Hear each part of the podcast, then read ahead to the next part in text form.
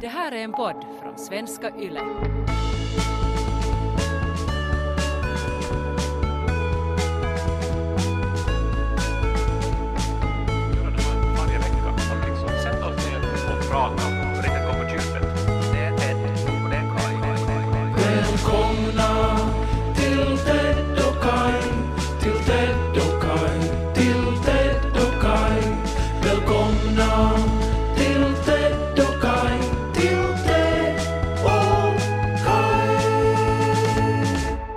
Kai Korkeaho befinner sig fortfarande på Gotland, visst är det så? Andra veckan har ju precis börjat. Det är fantastiskt här.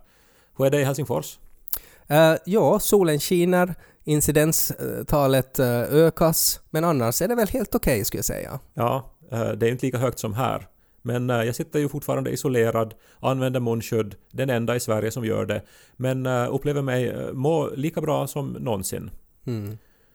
Det var en kort rapport. Vi har så mycket frågor idag så att eh, jag vet inte eh, om vi borde gå liksom rakt på sak. Det här är avsnitt 250. Det är ju värt någon sorts fanfar. Har vi någon fanfar på lager? Förstås har vi en fanfar. Vi har ju Jonathan Jansson som skickade åt oss, eh, när vi gjorde avsnitt 200, om jag inte minns fel, så skickade han direkt från London eh, en symfoniorkester åt oss och jag tycker att vi ska inleda avsnitt 250 med den idag. Varsågoda.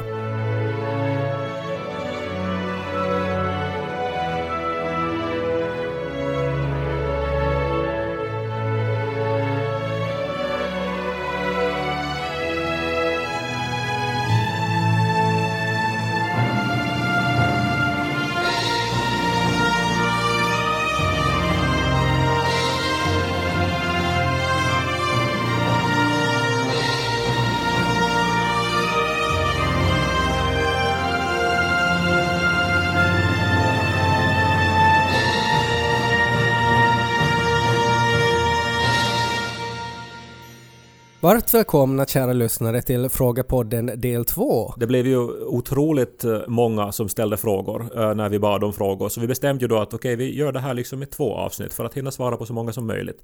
Och eh, vi har ju delat upp de här frågorna i eh, lätta frågor och eh, svåra frågor och dumma frågor. Ja, alltså enligt Kai Korkeaho dumma frågor. Ja, Ted vill att, att, att jag ska skjuta in den saken här, men de är, jag tycker de är objektivt dumma. Och eh, sen har vi ju ett tärningssystem för att välja ut det här. Mm. Jag har en liten mongolisk kopp dit jag kastar en tärning och blir det en etta eller sexa så blir det en dum fråga, två eller trea lätt fråga och fyra eller femma svår fråga. Ett väldigt Ja. simpelt system. Och eh, vi ska väl försöka liksom vara koncisa nu. Och snabba, för det finns så många frågor. Ja. Så varsågod Ted. Vi ska vara effektiva. Nu slår jag första tärningen. Nummer två, en lätt fråga. Eh, Ja, nå, det här var ju inte kanske nu superlätt, men Johanna frågar Om ni var singel och hade Tinder, vad skulle ni skriva i era profiler? Eh, nu vet jag, alltså skriver man någonting på Tinder, är det inte mera liksom bilder som det handlar Ja, om? ändå? nej men man, det hör väl nog till att man ska ha en rolig biografi för jag tycker det ploppar upp på som en sån här skojiga Tinder-profiler. Jag minns ännu vad jag hade då när jag i tiden var på en datingsida så hade jag, nu minns jag inte ordagrant, men det var typ så här. Jag är kreativ, aktiv, nyfiken och dessutom lång. Likt förbannat behöver jag ändå någon. Och jag fick ju, jag fick ju otroligt, otroliga liksom svar. Var det av liksom människor som identifierar sig med Shakespeare som svarar på det där då? För det låter ju som att det var i, ambisk pentameter den där. Hörru, det var bland annat min nuvarande man. Så att uh, vet du, det, det var ju, det var ju en, en lyckad text kan man ju säga. Så att det, någonting sånt skulle jag skriva, eller så skulle jag bara använda den här min perfekta boxerbild som ju faktiskt nog säger mer än tusen ord. Ja. Jag tror att du skulle vara väldigt dålig på, på Tinder. Det är ju otroligt fördomsfullt att jag ska vara dålig på Tinder. Nej, jag, jag, jag tror att ju mer heterosexuell en man är, desto sämre är han på Tinder. Ja men det, vet jag. du vad? Jag ska skriva så här. Här har ni en heterosexuell man som läser böcker. Varsågod, världen. Jag, jag måste säga att eh, för att vara spontant så var det där otroligt bra. Ja, Jag är helt, helt överraskad här. nu. ja. Vi går vidare. Nummer tre. Det blir en lätt fråga igen. Det är Carolina som frågar, och det här var riktat till mig då. Uh, kom den eh, uh, känspaka pyjamasen med tillhörande luva med då Kai köpte sin säng? Eh, uh, ja, no, nej, det gjorde den inte. Vi, vi masserade faktiskt vår säng för en vecka sedan. Man ska sa- göra det. Att ni masserar den? Ja, det kom med så här instruktioner om hur man ska, man ska göra det här regelbundet då för att, för att öka sängens livslängd. Då. Är det, alltså med tanke på att den var ju så otroligt dyr den där sängen, så är det på riktigt alltså en anställd från företaget som ligger inuti madrassen som, är, som, som ibland måste masseras.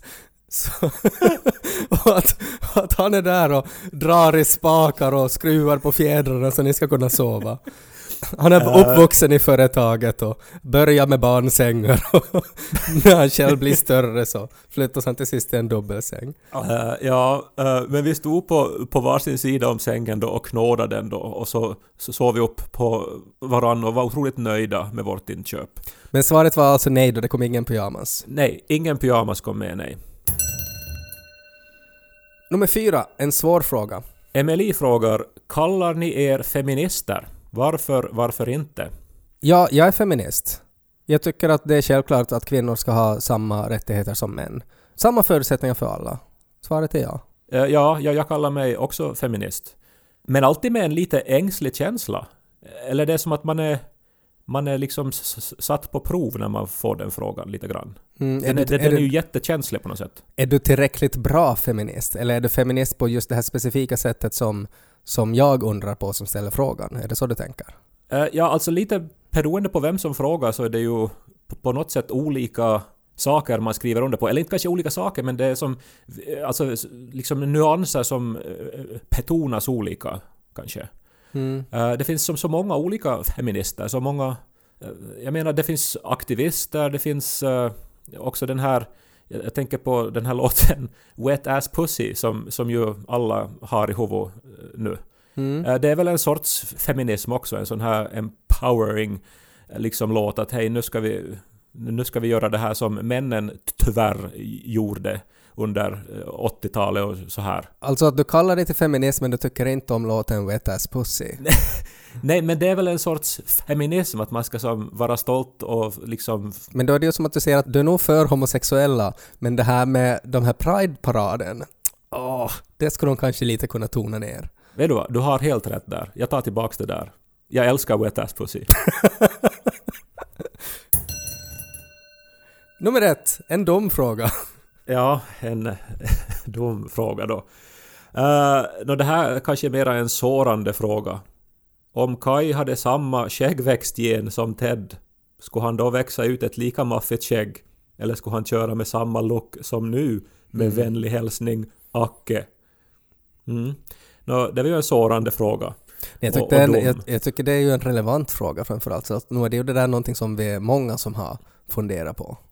Mm, nej, men svaret är ja. Eh, jag gillar skägg, jag tycker skägg är sexigt. Jag har dessutom fått använda lösskägg när vi har jobbat på teater och gjort TV och jag har alltid sett otroligt bra ut i skägg.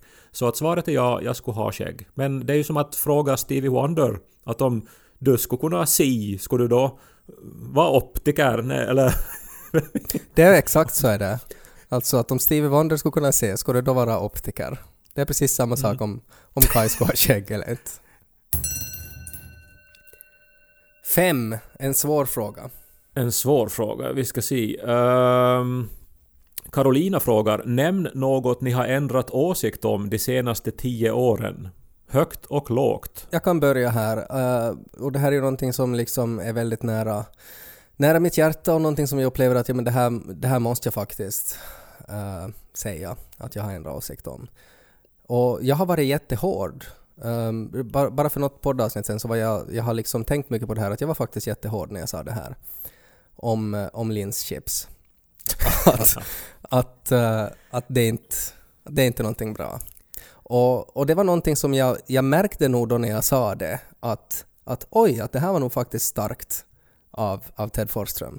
Uh, eh, och, och så insåg jag också att jag menar, är jag, kan jag ta det här beslutet? Har jag faktiskt liksom har jag faktiskt ätit så pass mycket linschips att jag kan stå bakom den här åsikten? Och så började jag tvivla på mig själv. Uh, och så får jag nu och testa lins ostbågar med cheddarsmak.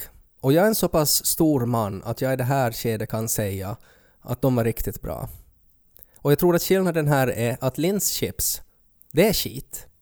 Men lins ostbågar, den här skillnaden mellan majs och bönor, den är inte lika stor som skillnaden mellan de här bönorna och potatis. Så lins, ostbågar med cheddarsmak. Två stora flottiga tummar upp från Ted Forsström, måste jag faktiskt säga. Ja, eh, jag tänkte just kring åsikter överhuvudtaget att jag tycker man har ju allt färre åsikter och det låter kanske konstigt att komma från mig men som så här starka övertygelser tycker jag man har mindre av med åren. Så att, men på tio år, vad har nu hänt då? Jag hade ju katter för tio år sedan och eh, det skulle jag inte ha idag. Ja, och jag sommarpratade, jo jag ju 2010, det skulle jag ju... så då måste jag ju ha tyckt att det var någonting fint och viktigt. Inte så idag. Nästa fråga. Nummer tre, en lätt fråga. En lätt fråga. Vad är Kais förhållande till Pink Floyd? frågar Daniel. Ja, det är passionerat och personligt och psykoanalytiskt. Eh, The Wall tyckte jag ju att handla om mig uh, när jag var eh, yngre och jag sjöng Wish You Were Here på min morfars begravning. Och Dark Side of the Moon är ju helt otrolig, det är ju ett mästerverk. Alltså en av, och en av de få sakerna som jag på, på ett eh, nära plan möts med min pappa faktiskt. Det är Pink Floyd. Alltså vi, vi liksom gillar båda två Pink Floyd väldigt mycket och vi har gått på eh, Roger Waters konserter tillsammans och det här tyckte jag var väldigt viktigt. Skulle du säga att det där är kanske det mest heterosexuella hos dig? Alltså att dela sitt Pink Floyd-intresse med sin pappa? För att det låter ju nog otroligt straight, det, när du sa det. Ja, men nog finns det ju mera heterosexuella band. Jag menar om, om vi skulle gå på Motorhead med pappa till exempel, eller på Nickelback. Så, Mm. Ja, sant, men nu är ju Pink Floyd ändå, nu är det väl ganska så här för heterosexuella gubbar, en ganska stor grej. alltså vissa skulle ju kla- klassa det som kubbrock, men att då har man inte lyssnat på Pink Floyd som ju är konstnärligt otroligt intressanta. Eh, Alltså, har ni inte ännu lyssnat på detta fantastiska band så rekommenderar jag att ni börjar med eh, Dark Side of the Moon, eh, Wish You Were Here och The Wall. Och ni kommer att... er- Ert liv blir större. Nummer fyra, en svår fråga. Mats frågar Jag minns när Ted slutade på Succémorgon och det var ett väldigt konstigt avslut i mina öron. En dag sa bara Janne Grönros något i stil med Ja, Ted har nu slutat på Succémorgon. Han lämnar en lapp med hälsningar. Varför slutade Ted på Succémorgon så plötsligt? Blev ni helt stridande eller vad hände egentligen? Vilken jobbig fråga. Um, ja, det blev vi väl, skulle jag säga. Och uh, jag upplevde att jag inte kunde fortsätta. Så att jag slutade. Det här är ju väldigt länge sen och, och det är ju någonting som jag inte har pratat så mycket om heller för att jag eh, jag blir alltid på dåligt humör när jag tänker på det. Eh, och jag mådde väldigt dåligt då också. Det är väldigt tungt att göra morgonradio och, och det kräver väldigt mycket av en och när det blir stridigheter då så är det, är det ganska svårt att, eh, att reda ut det. Och, och det reddes inte riktigt ut och jag upplevde att jag inte kunde fortsätta och för mig var det liksom enda möjligheten då att sluta och det blev ganska abrupt, jag håller med om det. Um, Vad skrev du på lappen? Jag minns inte. Nej, jag tror jag skrev en lapp eh, för att jag minns att webben ville att jag skulle skriva någon så här hälsning, men jag ville inte alls göra det. Eh, så att jag skrev bara en lapp där jag typ tacka, tacka de som lyssnat och som har skickat glada meddelanden genom åren.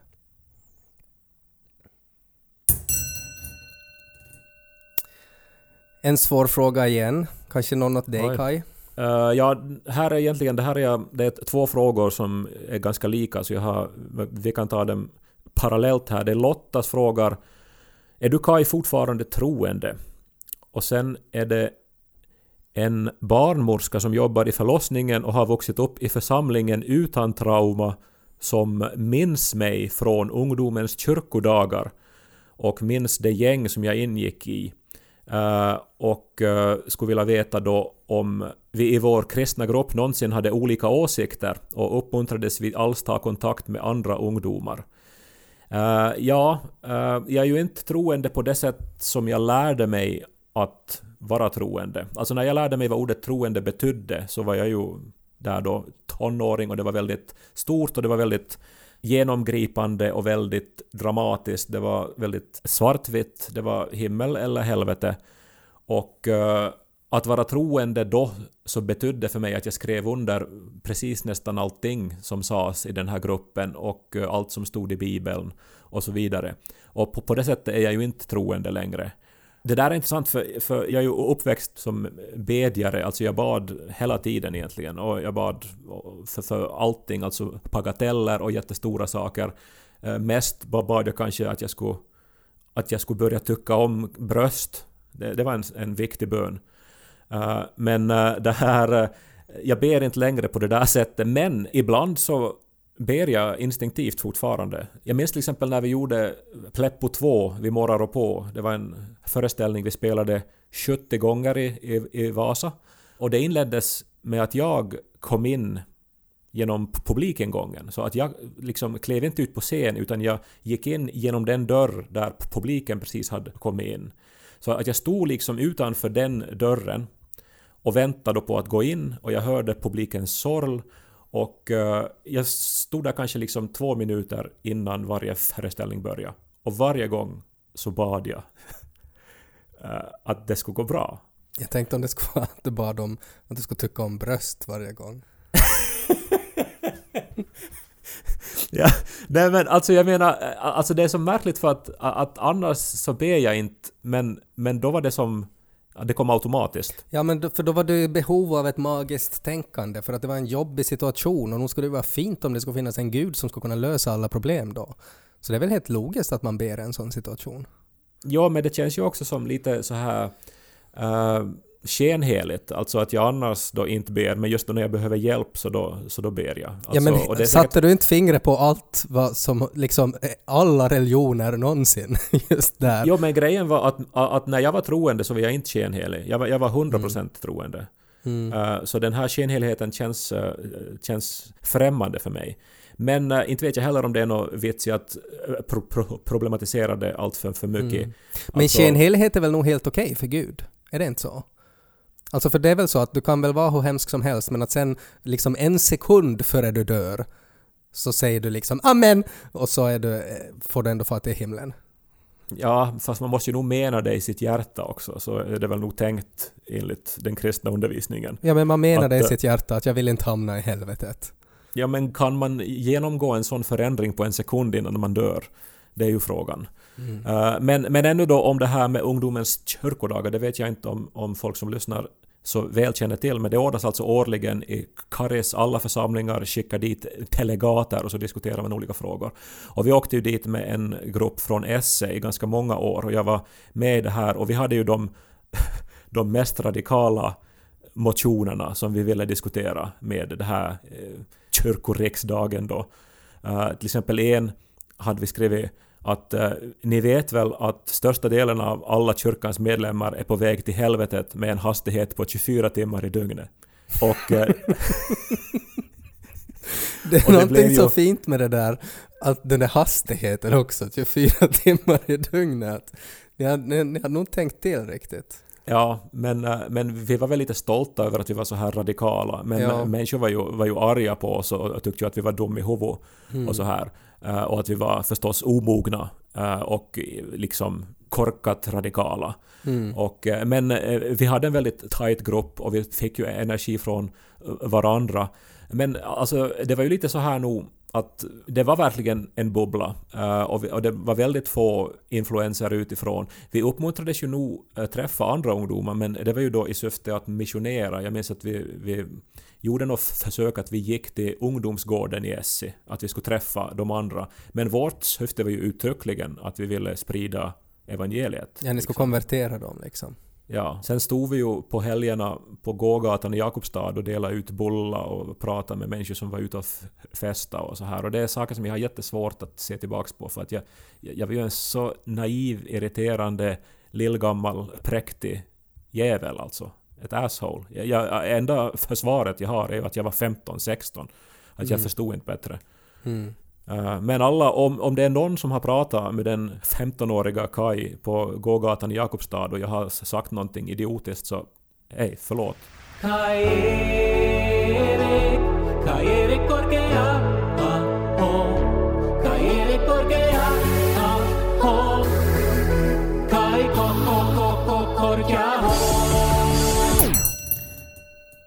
Nummer tre, en lätt fråga. Ja, nästan skönt. Det har varit ganska svåra frågor, alltså vilket ju är bra nog, men ändå man blir så här, vet du, hjärtat slår hårt. Nu är det bra Ja, att få lite lugna ner sig. Ja, men jag upplever att jag har kanske svårt att gå vidare sen till nästa fråga, för att det är ganska sådär tvära kast, att man, man börjar fundera på någonting och så blir man där en liten stund i den känslan eller de tankegångarna och så är det svårt att liksom släppa det och gå vidare. Ja, ja men så är det. Men en lätt fråga, det är Alexander frågar eh, vilka egenskaper uppskattar ni mest hos varandra? Det är ju fint. Mm. Bromance-fråga. Ja, det är olika på det där också. Det, det kanske finns, alltså på ett sätt så kanske det finns, fanns egenskaper som man uppskattar hos den andra, liksom att när man blev kompisar, alltså så upplever jag att, att det oftast är att det är någonting, en sån här grund äh, egenskap som attraherar en hos den andra, liksom först. Och det är väl, det är väl liksom Kais humor. Jag menar det är ju det här givna svaret att jag tyckte att Kai var så rolig. Uh, och han fick mig att skratta så mycket. Uh, så att det var en egenskap då. Men sen kanske så ändras ju vänskapen under åren. Uh, och idag så uppskattar jag väl nog fortfarande Kais humor men att jag uppskattar också hans tydlighet, kanske ärlighet och att, att det liksom jag, jag vet vad jag har Kaj, jag behöver inte fundera på så här artighet eller någonting utan att man kan säga vad man tycker och, och liksom få svar på tal vid behov. Uh, och kreativitet. Ja, det finns ju så många olika typer av egenskaper. Tack Ted, vad va, va fint sagt det. Jag, jag satt samtidigt och försökte tänka på vad jag ska säga här för att det är ju svårt att sammanfatta min uppskattning för dig uh, i några termer. Eh, för det är så många saker. Dels är det ju det här humorn, kreativiteten. Eh, men alltså kanske någonting som, som, är, som är nästan unikt tycker jag. Och som, alltså, eller som påminner också väldigt mycket om till exempel det jag känner för Niko. Eh, Nu låter ju det här som att det blir romantiskt men jag tänker, alltså den här pålitligheten, alltså att jag vet Mm. att, att du är... Alltså det, det, det är väl få människor som jag litar så till 110% på som jag litar på dig. Och, och det handlar om liksom på många plan, alltså både på ett nära emotionellt plan så här att jag vet att du, du, är, du är där och du är pålitlig och du står upp för mig och du litar på mig. Alltså allt det där, men sen också förstås professionellt. Jag, jag litar 100% på det du gör. Uh, så kanske jag skulle sammanfatta det så. Mm, men det var en fin sammanfattning och jag kan helt känna igen mig. Alltså på samma sätt också som jag liksom när jag tänker på, på Janika och sådär också vad jag uppskattar hos henne så ja, det, det är ju helt klart att det finns eh, överlappande egenskaper där. Och jag menar en del av det är väl också att man jag menar, det är också saker i mig själv som jag ser hos dig. Eh, som, jag menar att när man ändå påminner om varandra eh, liksom till den grad att man har man har ganska likadana värderingar och man har ganska likadan humor och sådär och då, då speglar, får man ju liksom en spegling av sig själv också som alltid är kiva när man umgås, att få, få liksom en sån bekräftelse. Så en, en simpel fråga men som är ganska sådär döljer avancerade och svåra svar, skulle jag säga. Ted och Kai-podden i ett nötskal alltså. Vi fortsätter på de lätta frågorna. Det är Lotta, Anna, Erika, eh, tre förnamn, som frågar Hurdan är dynamiken i gruppen då Ted och Kai med partners umgås om detta händer? Skulle det vara möjligt att de skulle gästa podden tillsammans någon gång? Jag nämnde ju det här, den, den här frågan för Nico och han liksom eh, skrattade och så här och så gick vi vidare. Men sen har han många gånger återkommit till det här att ja, att ska vi Ska vi göra det där? Att han skulle tydligen tycka det skulle vara jättekul att få eh, vara med i podden. Mm, jag tror nog att jag skulle få övertala Janika också att vara med. Eh, det skulle kunna vara jättekul. Men jag funderar på den här hur dynamiken ändras. Det är ju kanske svårt att avgöra det när man själv är en del av den här dynamiken. Inte upplever jag ju att dynamiken ändras så jättemycket eh, när vi umgås alla fyra. Mycket av det har ju att göra med att när vi umgås alla fyra så är ju Lo med också. Och, och då, är, då blir det ju på något sätt han som sätter stämningen och, och sätter dynamiken. Vissa, vissa par är ju sådär att de ändras ganska mycket beroende på om, om de är tillsammans som par eller om man bara träffar den ena. Men att jag upplever kanske att, eh, att vi hålls allihopa ganska likadant när vi är allihopa, eller när vi är inte. Nico och Janika kom ju också väldigt bra överens. Mm. Eh, jag minns att eh, min, min, min ex och, och dina ex kom, kom inte lika bra överens. Alltså Nej. att, att det är ju inget man ska ta för givet det där, men att det är ju väldigt skönt när man umgås som par, att alla verkar gilla varandra. Mm. Vi borde ha gjort en frågepodd att, att det ska vara Niko och Janika som svarar på alla de här frågorna. Men överlag så här, alltså jag menar, det är ju då och då någon som hör av sig och är så här att hej, eh, skulle ni kunna göra en podd på dialekt? Eh, hej, skulle ni kunna göra en podd med Janika och Niko? Skulle ni kunna göra en podd med Kais mamma? Och så vidare. Och eh, som idéer är det ju lite är, är det ju roligt så här. Men jag tror att i praktiken skulle det kanske inte bli jättekul att lyssna på i längden. Alltså kanske en, en, en, som ett tre minuters segment skulle säkert Ja. bli liksom jättebra. Men en hel podd skulle nog vara Nej, det skulle, väldigt, väldigt svårt. det skulle måste vara något upplägg då i så fall. Alltså att man skulle måste ha liksom den tredje frågepodden så skulle, vi, så skulle upplägget vara att det är Janika och Niko som svarar på frågor om oss och att man skulle också måste skicka in frågorna med det upplägget. Att man skulle på riktigt kunna fråga vad Janika och Niko tycker om vissa saker hos oss.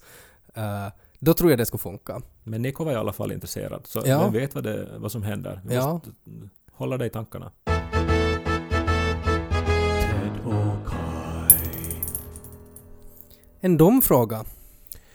En dum fråga. Eh, Alexander frågar, eh, det är långt här, men varför är Kai så irriterad på fittigt humör i början av avsnitt 60, urologen som blev författare?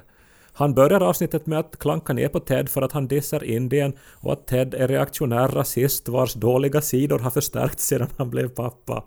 Sedan är han sur igen för att Ted inte dissar Indien tillräckligt mycket. Därefter övergår Kai till att prata om Finland som ett socialdemokratiskt helvete. Lite mobbning av Ted på grund av dataspelande hinner han också med. Det där skulle Ja. vara, sådana där beskrivningar borde vi ju ha på de här poddavsnitten. Uh, no, alltså, när jag läste det här så, så min första reaktion var ju att det här kan ju inte vara sant. Det här låter Ja. ju inte alls som jag. Ja. Men så lyssnade jag på det här avsnittet faktiskt. Eh, och det här är ett gammalt avsnitt, det är ju inspelat för alltså nästan fyra år sedan. Mm. Eh, så jag mindes ju ingenting av det här, men, men mycket riktigt. eh, jag, jag var väldigt, väldigt känslig och, och, och jävlig mot dig. Mm. Jag riktigt som fick dåligt att vara när jag hörde på det. Varför var du det då? Hade jag varit elak mot dig? Nej, det, det till och med sägs att du hade tagit med limsa till mig. Och, och liksom... Men eh, det var ju alltså... Vi gjorde ju teater i Vasa och... Eh, nej men överhuvudtaget, den här podden har ju varit med varje vecka i fem år. Det där har ju varit som en sån här, eh, ett ledord med den här podden, att vi, att vi bandar in den liksom med den files vi har för tillfället. Är vi, är vi vissa av oss på dåligt humör så då blir det kanske en podd där ena är på dåligt humör. Att vi försöker inte göra oss till på något sätt utan att vi kör med den med det upplägg som finns inom oss just då. Ja, och jag tänker för den här det här specifika avsnittet som Alexander nämner här så spelades in, minns jag då, att det var i Vasa medan vi höll på med den här teatern. Och ett, ett sånt här teaterråd, ingen av oss är ju skådespelare men, men vi har ändå arbetat med regissörer och så, och så vidare och många upprepar det här att man ska ta in känslan och, och, och leva i den känsla man är i just nu. Att Mm. om man ska spela en roll men så, så, så, så är man förkyld och hes. Så då ska man spela den rollen att den är förkyld och hes. Mm. Att, man, man, man lever i nuet och använder det man har i sig just då. Och jag antar att jag var på jättedåligt humör här och säkert stressad. Du tog ut det på mig då? Nå, Det tycker jag om, om man kollar på den där beskrivningen så var det ju nog... ja. Eh, sen är det ju in, intressant också i en podd för att jag märkte där att när jag var så här omöjlig och fittig så, så märkte jag att du börjar ta ansvar på ett helt annat sätt. Att, att du inser att om det här ska bli till någonting så måste du driva det här framåt. Mm. Och det är ju någonting också om hur dynamiken i podden funkar. Det är beroende på eh, hur vi eh, mår och hur vi är. Så Mm. kommer den andra att påverkas och så blir det en annan podd. Mm. Men, men sen minns jag också att just under de kanske första hundra avsnitten så minns jag att jag ganska ofta var stressad för att jag alltid kom till inspelning med ett förberett material. Mm. Eh, och Ted hade aldrig egentligen någonting så här uh, vet du, antecknat eller så här. Nej, för Eh, jag att- var, jag var fokuserad på att lyssna. och att skapa en diskussion medan du skulle... du var fokuserad på att hålla en monolog. Jag ville ha någon sorts spaning, någon sorts tanke som jag hade tänkt, medan Ted ville ha liksom underhållande stämning framför allt. Mm. Eller hur? Kanske. Ja, ja. Och att det här störde mig eh, ett tag. Det gör det inte längre för jag har ju lärt mig att, att den här podden ändå eh, blir bäst när vi båda två eh, är oss själva. Mm. Och ja, jag är ännu den som kanske oftare vill ha antecknat saker och ting. Men jag stör mig inte längre på att du inte arbetar på samma sätt. För jag ser att det är en styrka. Vi går vidare till en svår fråga. Var det där en dum fråga som just hade? För det kändes ju Dum- som att det, det var en helt vettig fråga, upplever jag det där. No, fair enough, den kanske inte borde ha hamnat bland eh, tomma frågor, men jag blev lite provocerad av den när den kom. Ja. Ida-Maria frågar Finns det någon politiker ni ser upp till? I så fall vem? Vem är enligt er den bästa versus sämsta politikern i Finlands historia? det här är ju som att fråga mig om Star Wars eller att fråga Ted om rockmusik. Ingen av oss är väl så här jätteintresserade av in, inrikespolitik. Jag är ju en nörd för USA och Ja. USAs inrikespolitik. Men det är väl för att den har kanske ett större så här... Alltså den är bättre presenterad, den är som, det är större insatser på, på, på något sätt. Den enda politikern i mitt liv som jag har gått fram till och tackat är Oras Tynkkynen. Och eh, det hade någonting att göra med den här äktenskapslagen som just då eh, hade Eh, trätt i kraft och han hade varit eh, väldigt eh, duktig med att arbeta med den och uttryckt sig väldigt elegant och tålmodigt. Så då gick jag och tackade honom för det. Men nu är det ju förstås alltså, jag menar, jag ser väl också upp till såna här Anna-Maja Henriksson och, och, och liksom människor som är som uh, otroligt duktiga men också på något sätt så här du, vanliga människor en, en, Mm. och som jag kan på något sätt identifiera mig med men som då har valt att arbeta för samhällets bästa och det är ju, tycker jag, hedervärt. Ja, men det där är... Det, nu tyckte du faktiskt satt fingret på någonting. Alltså att när en politiker kan visa att de är också bara vanliga människor. Det minns jag att jag reagerade på när jag uh, sände radio med Elisabeth Rehn i flera timmar. Så, så fick jag liksom insikten att ja, men shit, att hon är ju faktiskt hon är ju en vanlig kvinna men hon har bara bestämt sig för att göra de här otroliga sakerna som hon då sysslar med. Uh, och det var på något sätt en sån här insikt, eller på något sätt en sån här aha-upplevelse att ja, men att det är ju inte liksom politiker, det är ju ingenting speciellt med dem. Det är ju bara vanliga människor som har bara bestämt sig för att hänge sig åt, åt en specifik sak. Vanliga människor med större ideal. Och det, det är ju fint. Jag har väl nog sagt också tror jag i den här podden att, att om vi ska befinna oss i en så här medeltida värld eh, och, och jag ska vara riddare så skulle jag gärna dö för Sanna Marin, tror jag att jag har sagt. För det är en grej som Janika tar upp ungefär, alltså minst en gång i veckan nog. Men du skulle inte göra det för Katri Kulmuni då? Nej, det skulle jag inte. En lätt fråga. Tony frågar, har ni något projekt som ni ännu skulle vilja göra i framtiden? Jag skulle gärna se till exempel en tecknad TV-serie typ Family Guy skapad av er. Tack Tony, eh, det är ju fint att du, att du tror att vi skulle klara av att göra någonting sånt. Eh, vi har ju försökt göra TV, jag och Ted, eh, ända sedan vi var barn. Och vi, vi har ju programlett så här vissa gameshows och barnprogram och så vidare och haft väldigt roligt.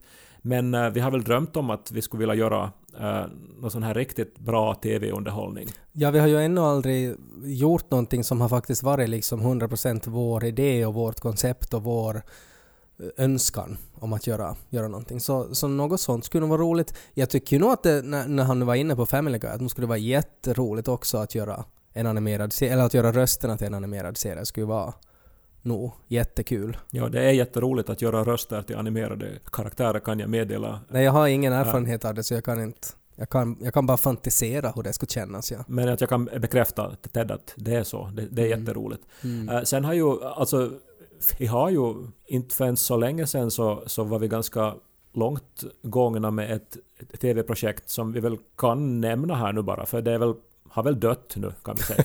Men det var, men det var en miniserie, en dramakomediserie som skulle heta Nu eller aldrig. Det, jag, jag är osäker varför jag skrattade för du sa att det har dött. Det är ju just för att det hette så. Alltså att serien heter Nu eller aldrig.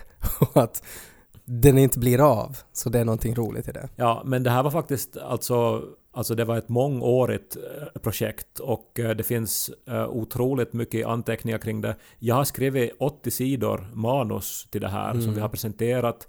Vi lyckades samla ihop 200 000 euro i pengar. Inte som vi fick, men som vi skulle ha fått om vi skulle ha börjat producera den här serien. Eh, men sen så, det är jättedyrt att göra TV och eh, vi försökte ivrigt men vi lyckades inte få ihop finansieringen och eh, efter många år så, så dog nu eller aldrig. Tyvärr. Men det finns 80 jätteroliga manussidor skrivna. Alltså helt sjukt roligt. Alltid när jag läser det så är jag så här att fan det här borde ha blivit gjort. Det handlar om en eh, medelålders före detta revykung som ska starta ett eh, sorts eh, rippiläger för vuxna. För alla vuxna som på något sätt har den här känslan av att livet inte blev som de har tänkt sig så skulle han starta ett, ett läger som skulle heta Nu eller aldrig. Där man skulle, skulle helt enkelt ta itu med sina drömmar. Och det var ju någon sorts mockumentär då, så här. Och vi spelade in en pilot av det här också, där min pappa är med. Så här. Och jag tror att det här skulle ha blivit, blivit helt, helt sjukt bra, alltså till TV-historia. Vill inte nu uttrycka någon jättestor bitterhet mot fonderna med sina många miljoner här, men, men eh, den serien blev aldrig av på grund av allt för många avslagna ansökningar.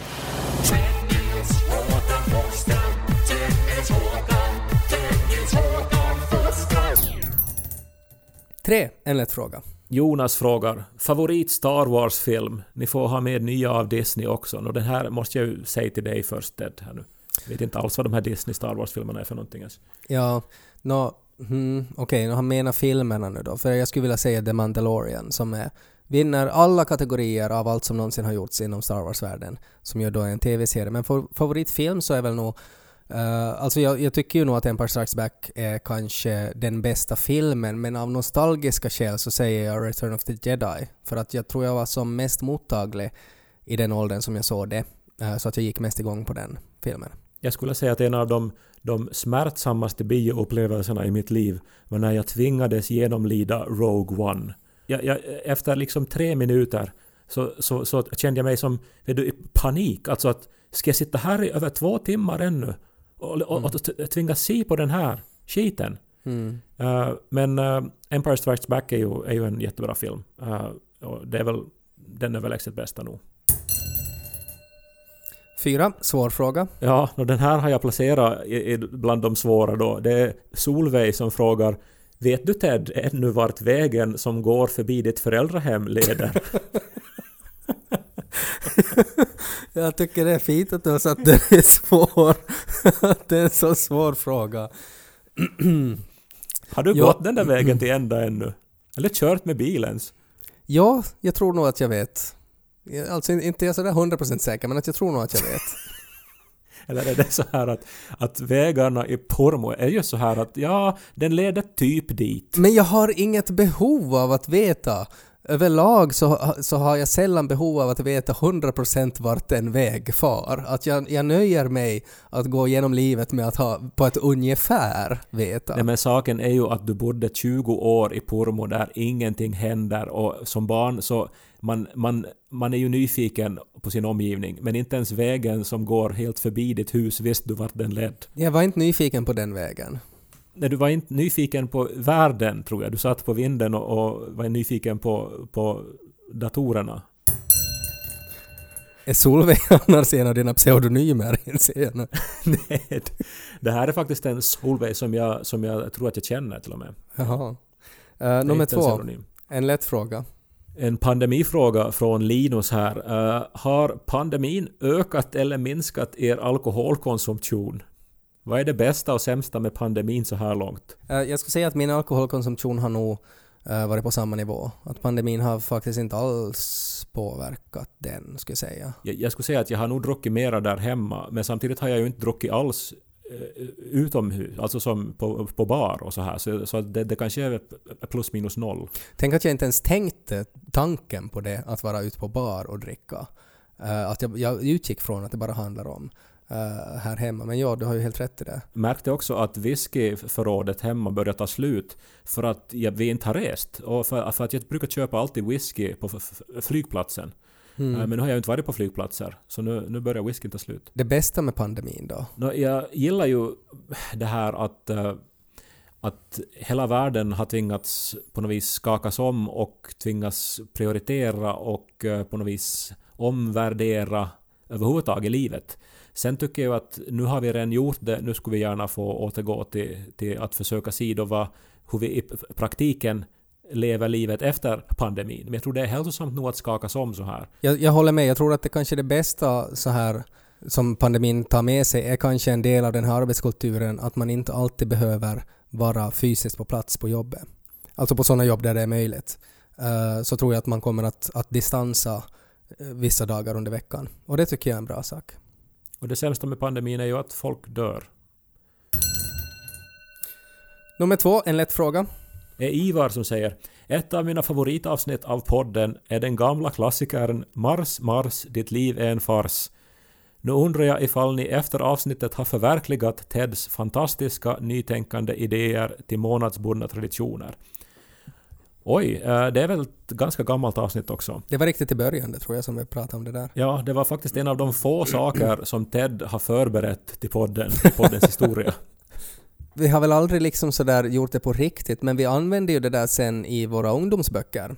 Så. Ja. Eh, Så skrev, skrev vi in det där. Ja, vi använde det egentligen rakt av i, i boken Virala genier och eh, den boken blev ju Finlandia nominerad och gjort till tv-serie och så här så att där f- fick det ju leva vidare på det sättet. Fem, en svår fråga. Rebecka frågar Känner ni er i vardagen mer som Pedersörebor eller som nylänningar Helsingforsbor? Ja, hur känner sig en Pedersörebo? Hur känner sig en helsingforsare? Hur, hur känner sig en man? Hur känner sig en kvinna? Alltså, jag vet inte hur man känner sig. Jag, jag är ju allt det där. Många olika ansikten. Thomas Tranströmer sa att, att det är som årsringar i ett träd, alla ens olika identiteter och ansikten. Eh, så jag, jag vet inte. Jag, jag, jag, jag känner mig som, som, som, som Kai.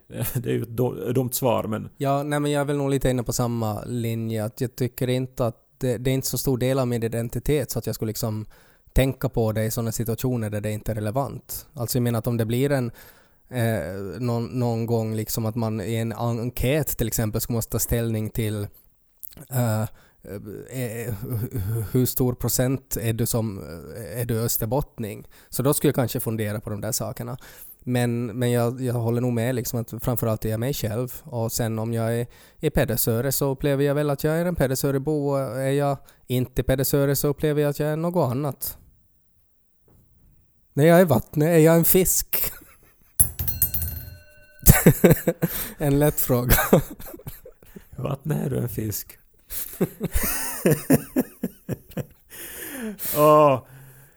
Anna-Kajsa frågar, finns det någon hobby ni skulle vilja börja med nu i vuxen ålder? Jag skulle vilja segla mera. Jag var med min goda vän Dan Granqvist, vi seglade till Tallinn i somras och det tyckte jag var jätteroligt. Jag har pratat om det säkert i podden också. Jag, jag vill segla mera. Sen till all lycka så gick ju Niko på en seglingskurs också, helt på eget initiativ och han blev jätteförtjust i segling också. Så jag tror ju att vi kommer att bli såna här sailor gays. Man åker omkring mellan öarna i den grekiska övärlden i sjömanskostym. Vi, vi hade ju en idé faktiskt, jag och Dan Granqvist och Tommy Nordlund och, och några till att vi skulle ha startat ett pojkband som skulle heta Boyline. Eh, som skulle ha så här seglingstema. Boyline, men sen vet du bojlina, det som, som man fäster i, i bojen när man kommer till en hamn. Jag tror till och med att Dan Granqvist registrerade boyline.com men att eh, sen rann det ut i sanden. Jag inser att jag måste snart hitta på ett svar här så, så, inte du bara fortsätter om den här fantasin. Eh, pizza. Alltså att sätta sig in i mera processen bakom pizza. Det, det har jag tänkt att det ska, det ska bli nästa sommars projekt. Då ska jag skaffa en, en sån här eh, en, en gaspizza-grill har jag tänkt. Det här gudformade hålet i hjärtat som Ted Forsström fyller med olika grillar och airfryers. En svår fråga.